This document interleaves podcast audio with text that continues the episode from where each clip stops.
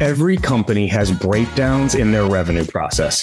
Sure thing deals slip into next quarter, competitors creep in and swipe deals away at the last minute, and deals getting single threaded that don't get to power.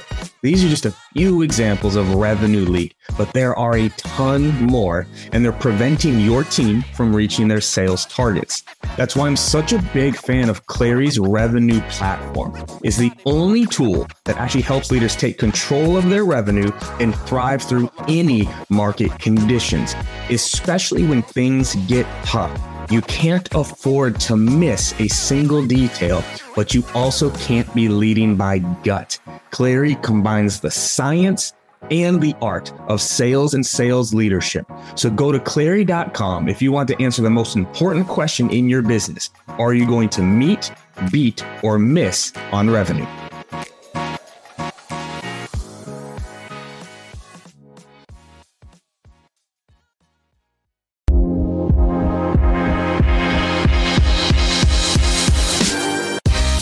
Welcome to the Live Better, Sell Better podcast with your host, Kevin Dorsey of Inside Sales Excellence, the number one Patreon group and YouTube channel for tech sellers and tech sales leaders, where we dive in deep for tactical advice on how to book more meetings, close more deals faster, and lead sales teams to success.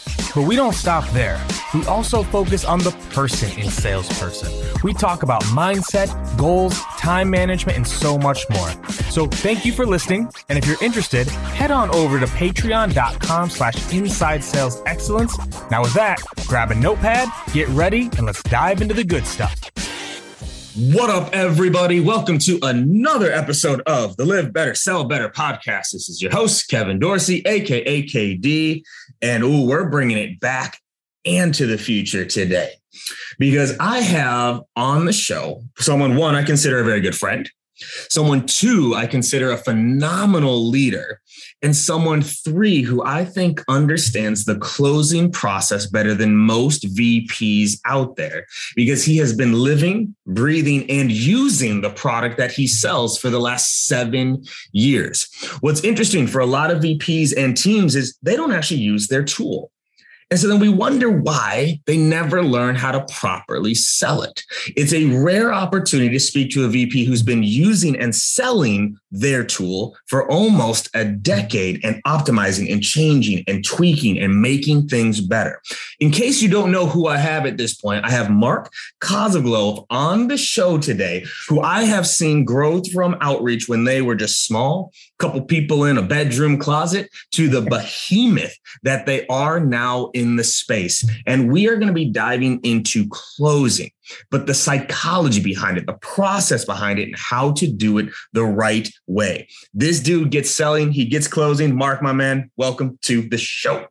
What's up? You're the second famous KD in the world, I hear. I will take it. You know, like I may never be number one because I'm not as tall, but if I can be number two famous KD, like I'm, I, I can check that box. I'm all right with it you're better looking. That that's got to count for something. That is fair, but then someone like you shows up on my show and just completely shadows that out of the fact so, so now the first question I should have to start with is whatever happened to Krilling it? Like Krilling it was the thing for like four to five years. Like whatever happened to it? Krilling it uh, was uh, I had I was goofing around with this the team way back in the day, and I was getting them pumped, and I said, "You guys, we can't just." Crush it. We can't just kill it. We need to krill it.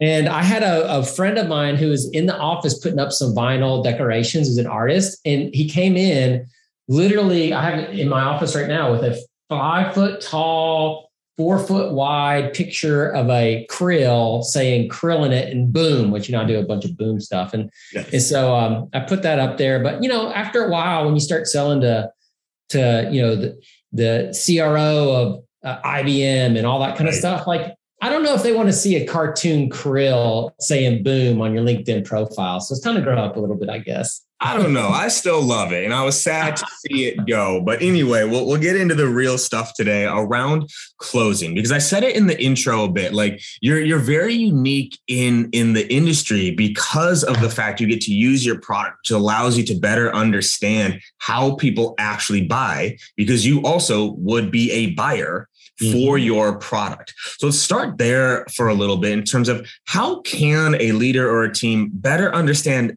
how people buy their product because i think that's where a lot of people miss from the get-go is they have no idea how people would buy it how can people start to learn that process like how would my buyers actually buy this product yeah i think what's interesting is that you know it's very as you said rare to sell what you use and mm-hmm. to use what you sell. And like I always tell reps all the time that are uh, we're hiring here, I'm like, listen, you might sell security software, but you'll never use it, so you'll never understand it. You'll never really develop a passion for it because your hands aren't in it.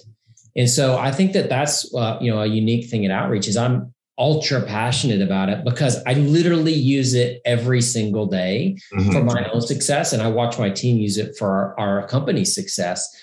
But I would say in my past life, though, I sold, uh, let's say, um, one time my um, company came up with a curriculum for executive functioning. And executive functioning is kind of like organization, prioritization, tap, how you take notes. And they worked with um, experts and they, I went around to schools with my reps and we sold this executive functioning thing. And so now listen, I'm not a teacher, right? I wasn't taking the executive functioning course but what I did is I really started to understand why should someone get passionate about using this? Like, and so I went and found a few people that were just like the executive functioning gurus in my region of like 12 states. And I was like, just get me pumped up about executive functioning. Like, why does it change your life? Why does it help students? Why should my people be pumped about it?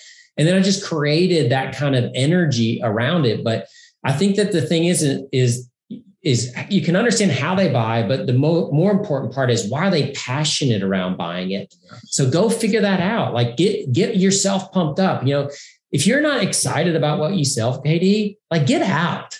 Mm-hmm. Like that sounds like that sounds like a trap, man. That's like a jail. Like why would I sit in a jail selling something I don't I'm not passionate about? I, have never done that. I never would do that. Mm-hmm. But uh, listen, I think that that's that's the key, man. Go figure out like why you should get excited about what you're selling. And what I like about that is, you know, you're going to the source to get excited. Cause I do think a lot of times I hear this all the time in the interview process, right? Of like, I'm interviewing reps. It's like, oh, well, why didn't you succeed where you were? And it's like, well, I wasn't passionate about the product. I've always been like, mm, like, mm-hmm. is that a, that, that's the only reason why you didn't succeed? What I love about what you're talking about is go find people that are and hear from them, hear those stories, hear that energy, hear that enthusiasm so that you can feel that way because you may never feel as passionate about it as a user would. But if you talk to them enough, you remind yourself why you're doing it. So I really, I really, really like that because passion is it's missing in sales right now, man. Like it's missing. I can't actually remember the last demo I sat in where I was like, wow, this person really like cares about what they're selling or really is enthusiastic about what they're selling? Like do you do you coach your reps to that? Do you talk to that? Like how do you keep that passion high for your people so it does come across in the sales process? So we have a saying here let your passion overcome your professionalism. Mm. you're so worried about sounding smart. You're so worried about phrasing stuff the right way that you're not afraid to get a little ugly a little dirty and a little bit of you know what? You're saying that outreach won't won't affect your reps performance. I'm telling you, that's BS, man. I'm calling BS right now. Like you're gonna have to explain to me, like, you know, you got to push back, not just like do it. So I think that that that passion part sometimes gets buried because we're so worried about our technique or not saying something that offends somebody. Mm-hmm. And, what, and what that translates into is it translates into you not being you. And when you aren't you, people don't want to buy from you because they don't know who the heck they're buying from. So, like, you know, some people aren't like me and animated and energetic and like, uh, argument to me isn't negative. Argument to me is an understanding. Like you and I can argue about something and it's not a negative to me. It's me helping to understand. And I'm feeling your emotion levels on it. You're feeling my emotion levels on it. And we can walk away having learned more about each other and being tired because of that some people don't aren't like that you know they don't mm-hmm. they don't like the confrontation. They would rather have a more academic neutral conversation than i would and that's fine but you still got to find like your source and make sure that that source always trumps everything else you're doing your technique your professionalism all that stuff. If, if you do that i think you got a real chance to be great in sales. Yeah. no I, I think it's so important. I hope people listening grasp this. Like you have to be intentional with this like intentional with your energy if you not or if you are not intentionally bringing energy or intentionally bringing enthusiasm or passion it's not going to be there and it does just become boring as the buyer sitting in a demo, like, oh, all right. Oh, God. can we can, can we just get to pricing already? Like, I'm bored. I'm bored. I'm tired of this. This is not fun, right? Like, let's just get to pricing because that's all at this point I care about. Whereas if the demo is engaging, if that process is fun, and you do look forward to speaking to that individual, you get you buy yourself more time, right? You get to engage a little bit more. And I mean, I still remember you challenged me in the sales process with outreach and like, and I challenged back, and you challenged back, and I challenged back, and then it was over. And we go right along to the next step, right? There was no like, you know, bad ill or ill will feelings. And I think people miss on that so often, especially for the sales rep. So, how do you actually, so we'll go here. How do you help your reps have that confidence? Because I think reps oftentimes they're afraid to challenge someone like, myself or someone like you, right? Because they're they're the AE and they're speaking to a VP or an SVP. How do you help your reps have the confidence to maybe have those challenging conversations or to push back on someone who maybe quote unquote outranks them? How do you give them that sort of like oomph to say, hey, no, you can do this? Yeah. Uh, so a couple things is one is like just going back for a second to your thing about I'm not passionate about the product. Part of a sales rep's job is to get passionate about what they're doing. Mm-hmm. And like if somebody interviewed with me and said I'm not passionate about the product, that's already a red flag that this person can't get themselves hyped up about what they're doing and can't make decisions about what they can get hyped up about, right? And right. so but like the comp so it's funny, our number one OKR for the sales org this year came out of our biggest learning of COVID. And what that is is our number one OKR is simply this: is this we want to create a positive, supporting environment that makes reps confident enough to take the risks it takes to win big deals. Mm.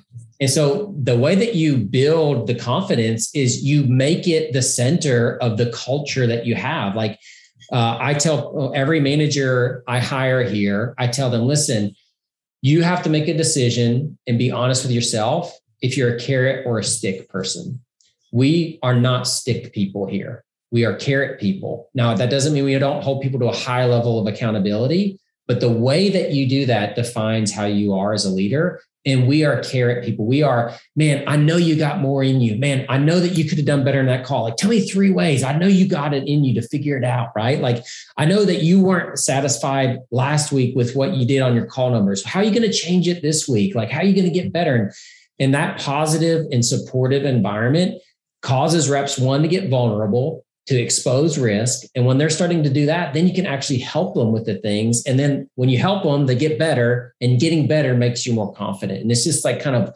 wheel that you have to turn. And the minute that you get into kd man you committed that last week and and now it's out of the, the forecast dude. Like i'm going to get my butt chewed because of that. The minute that you go to that easy button bs kind of leadership the confidence levels drop, the positive and supportiveness drop, and then you're you're out.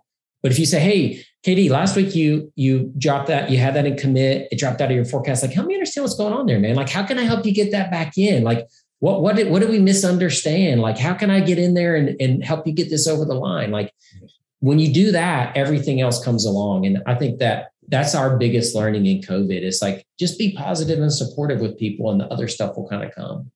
I love that. And now, everyone listening, what I want you to do, I want you to rewind 45 seconds and listen to how his tone changed. Because this is something I work on with my managers a lot as well. Is like, I want you to hear what I'm saying, but I also want you to hear how I'm saying it. Because the what delivered the wrong way. You could say exactly what Mark just said, but it was still like, hey, like you you committed that. Help me understand what happened here. If yeah. you go that tone with it, you're missing. And I think that's what they don't understand the tone. So go back and listen because he can't even help it. He's been doing this for so long. Immediate tone switch. Immediate tone switch when he goes into that supportive mode. And that's what drives people. They need to know their managers believe in them. They are mm-hmm. okay to make a mistake if they feel their manager believes, if they feel their manager doubts, that's when they're afraid to make the mistakes. They hide mistakes and they never actually break out of that. And so go back and listen, y'all, because that tone switch was was beautiful. Like it's just natural for you at this point, which is great. So now you've talked about taking risks to close big deals. So I want to talk about closing deals because I believe you're a phenomenal closer and you understand the actual process to it. So I want to break down kind of your call tips and tactics at discovery, demo, champion selling and like that negotiation close, right? So let's start at discovery, right? Walk us through, I guess, either how you coach your people or what you think the core elements of discovery are. You had a poll recently even about like how complex discovery seems to be, you know, becoming and everything. So talk about discovery a little bit on how to set it up the right way to actually help the close three months, five months, six months down the line. Yeah, yeah. So here's the the thing is is most reps until they get a certain level of experience and tribal knowledge are going to struggle with really great discovery. And even when they get to that point sometimes they get so been there done that that they force the conversation down a, a route. So you actually need a discovery framework. Ours is called digging the pain hole. All right? And so the, what i always say kd is like listen if you're walking along the beach and you find two gold coins do you pick them up thinking that's the treasure? Or are you like, whoa, I'm going to go get me a shovel and a backhoe and I'm going to see if there's a treasure chest down here? That's what I'm going to go do. You know what I mean? I'm going to go start digging a hole. And what most salespeople do is they walk away and they're like, I got two gold coins. I'm better off today. And nobody that two gold coins doesn't change your life. A treasure chest of them does, right? Mm-hmm. And the same thing for deals. So the way the digging pain hole works is first you provoke. You start with a provocative question. Here would be an example of that. KD, like, you know, I know you guys just had this big merger. I would love to know what the CEO came in to the boardroom with that first day. And he wrote on the whiteboard and he underlined it and he was so upset that he jammed the the end of the dry marker into the marker when he was putting a period at the end of it what was that that he wrote mm-hmm. And you know, so you provoke them, you put them in a state, you give them a mental picture. You know, last time you're sitting down with lunch with three of your reps, like what did they complain about the entire time? And then one of them didn't even finish eating their their lunch because they were so upset. You know what I mean? Like get them in. Don't just say like, "What's your three biggest challenges?" That's a bullshit question. Yes. You know? It's lazy. so you provoke, and then the second thing is is then you got to start to dig. All right, and the mm-hmm. dig is very simple is this is where a lot of people make it harder than it has to be. So let's say that you say, well, Mark, you know, we need to convert our inbound leads at a higher rate. All you have to do is take whatever they say, actively listen, and package up a, pe- a, a per part of it and ask for clarification.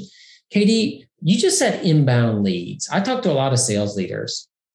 What does inbound leads mean for you? Because it seems to mean something different for everybody. And guess what? Now I get I get a whole col- all this mm. color around what's going on, right? And that helps me like kind of understand like where you're at, what you're doing, why you're thinking about it. And the, so you might have to do a couple of those to dig, right?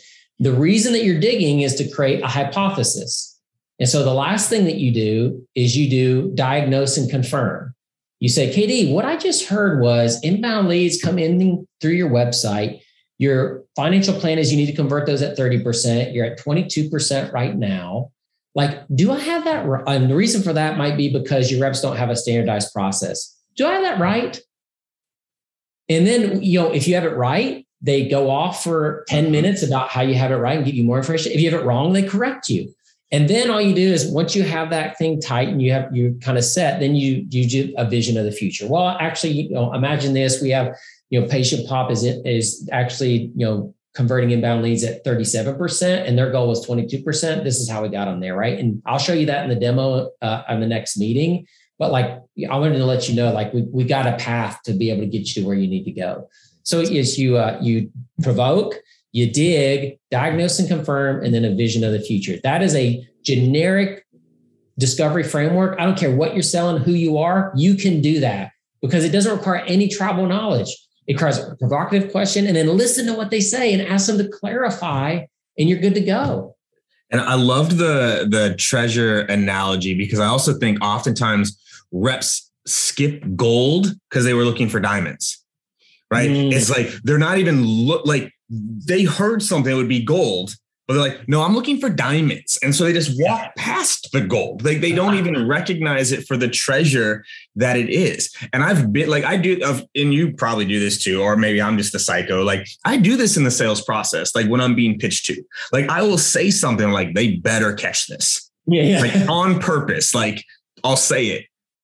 And they don't. They just keep on their discovery path. I'm like, that was a layup. That was just there for you. And so, like, reps, stop even like looking specific and just listen. What is the treasure that you're hearing from them so you can dig? So, I love that framework. And it is, it's simple. It's simple. And I think also notice what he said there's a difference between discovery and qualification. Mm. Notice he didn't ask me about my budget, authority, need, or timeline in that framework. Like you can't combine those things. Those are very different things. And I think oftentimes, I actually love your opinion on it. My like, do you need to know about budget or need timeline? Yeah, you do need to know those things, but I don't like to ask those first.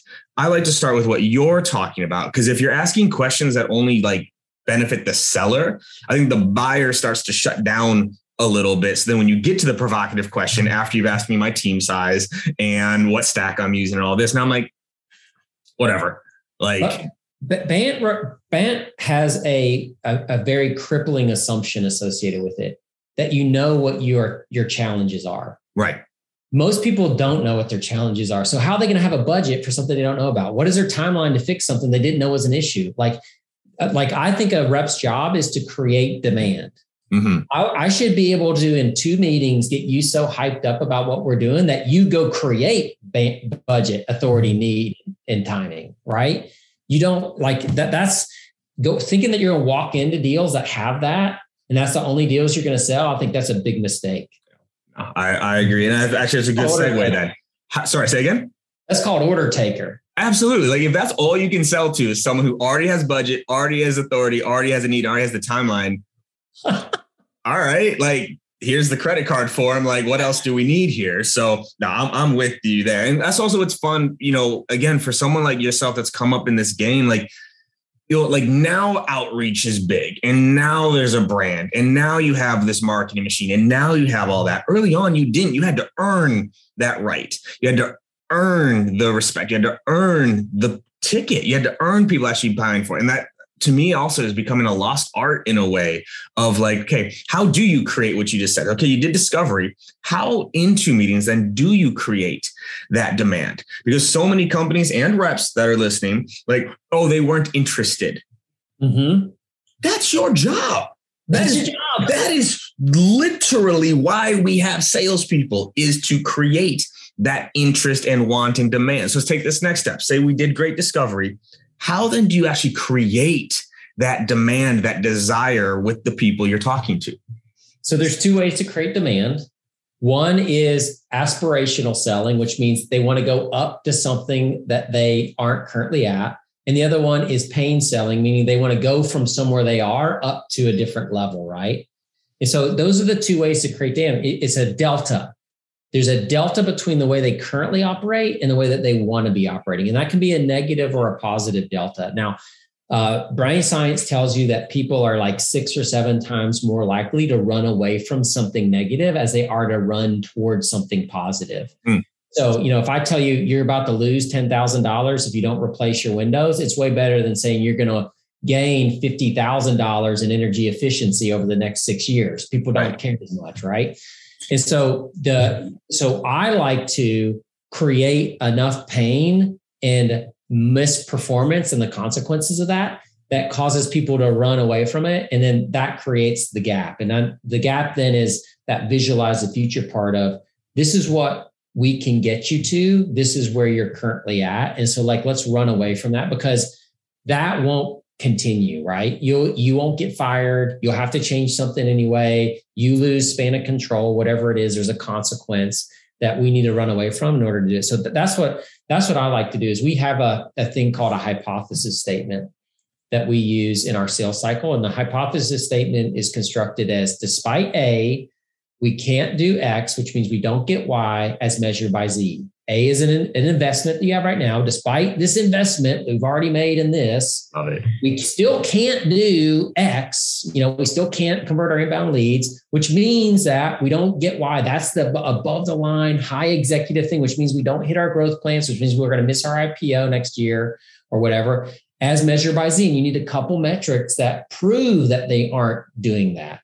And when you construct that statement, I, I can't tell you how many calls I'm on where uh, somebody's like, "Did we send you that statement?" No, that's what we've come up with. You guys know our business better than you do than we do. Like nobody in our company would have come up with that succinct way to understand the challenge. I hate that. Like let's move forward. Like let's. I I need to run away from that statement. Right, and so th- that's what that's that's like the practical way that we do it. Mm. and it's it's gold, right? And we preach this internally as well. And even some of the people I've worked with, you know, over at Outreach in the past too, it's like in order to sell someone something new, you have to unsell them on what they have. Mm, mhm. Right. If again, if it was just as easy as you, it's going to be better with us, I wouldn't need salespeople. If that's all it took was to say, hey, it's going to be better. We're going to 2x this or 3x this. We wouldn't need salespeople. We could just run a webinar all day long, and that's all it would take. And so, unselling them on what they're doing. And I love that despite, Yeah. right? Okay, yeah, you do have something. Or, yeah, you did buy or you do work with a competitor. And despite that, you just told me you still can't blank. Yeah. So why why are we even talking about that anymore, right? Like you still can't do what you wanted to do with that investment, which I think is a really strong strong point and it helps the company rally around, which I think is kind of the next point we'll talk about here is which is champion selling. Cuz what is it now? 11 some people on average are involved in a B2B sales decision. Like it's insane.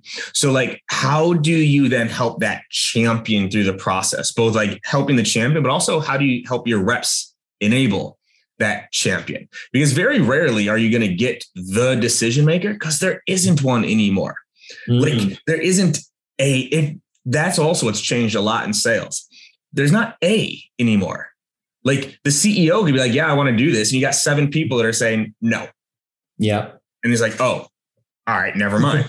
so how do you then help your champion, or I guess navigating that sales process to keep these things top of mind throughout all this? So uh, my argument on this topic is that reps actually already know what to do. They're doing it with the wrong person. Mm. They are treating a coach like a champion.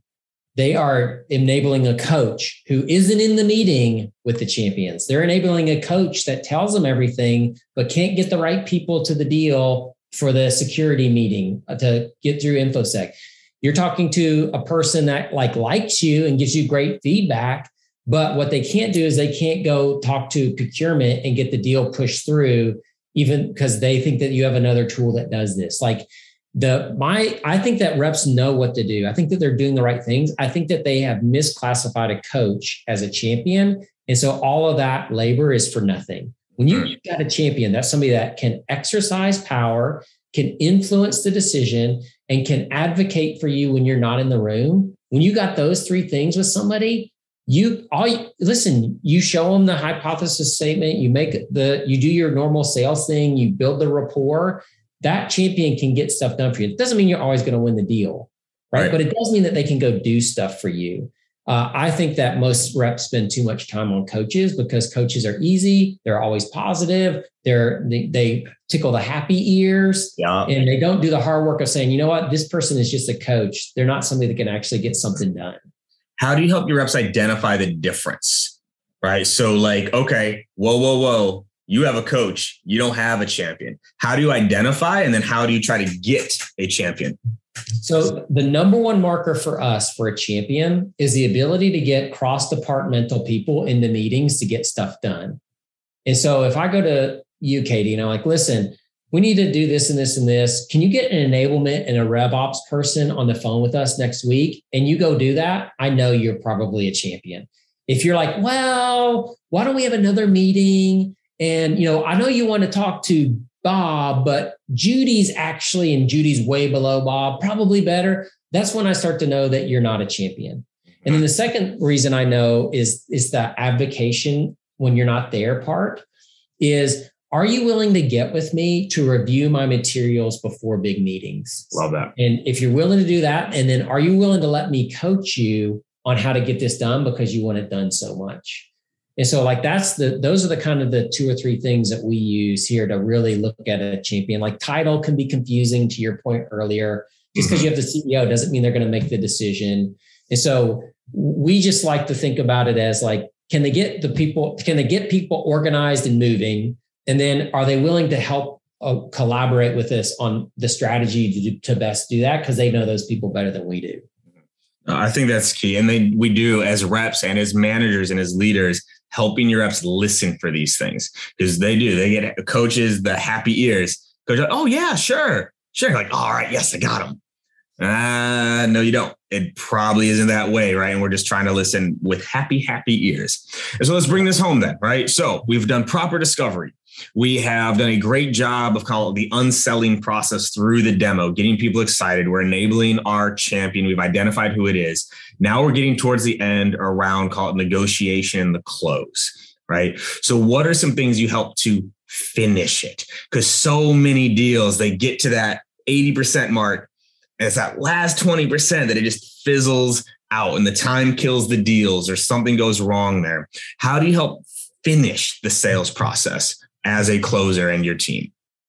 Well, I'm gonna, I'm, I'm not going to spend long on the generic answer, which everybody knows is you first of all got to ask for the business, right? And you know, so many calls where the rep never asks the hard question is, "Are you willing to buy?" Right. Right. And so that that I'm not going to spend a lot of time on that. If you don't get that, and I, you need that explained, you're you need a little bit more coaching, right? So that that's the first thing. The, here's the other thing that I think is really important uh, when it comes to negotiations specifically is I think most people go into negotiations with zero plan. Mm-hmm. Their job is to just keep as much as I can. And that's a crappy plan.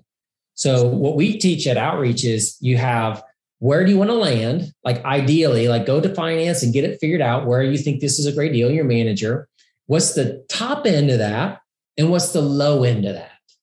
Like, what's the least that you'll do that you'll be able to succeed? And go in with those three numbers and then look at what you're doing and be like, okay, if price is high, then maybe uh, time or, uh, you know, um, the number of years on a contract can be low. Right.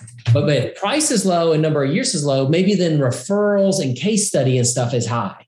But what you're not going to do is you're not going to give them everything that is important to you on low and everything that's important to them on high. It needs to be a trade-off, right? And I think that what most reps do is they don't they don't do give gets. Like, KD, listen, willing to do an extra 10%, but I can't go to finance and get that approved without you giving me something back. Right. This is what I would think would be valuable an extra year on the contract. Can we do that? No. Well, then I don't know how I'm going to give you 10%. How would you solve that? Right.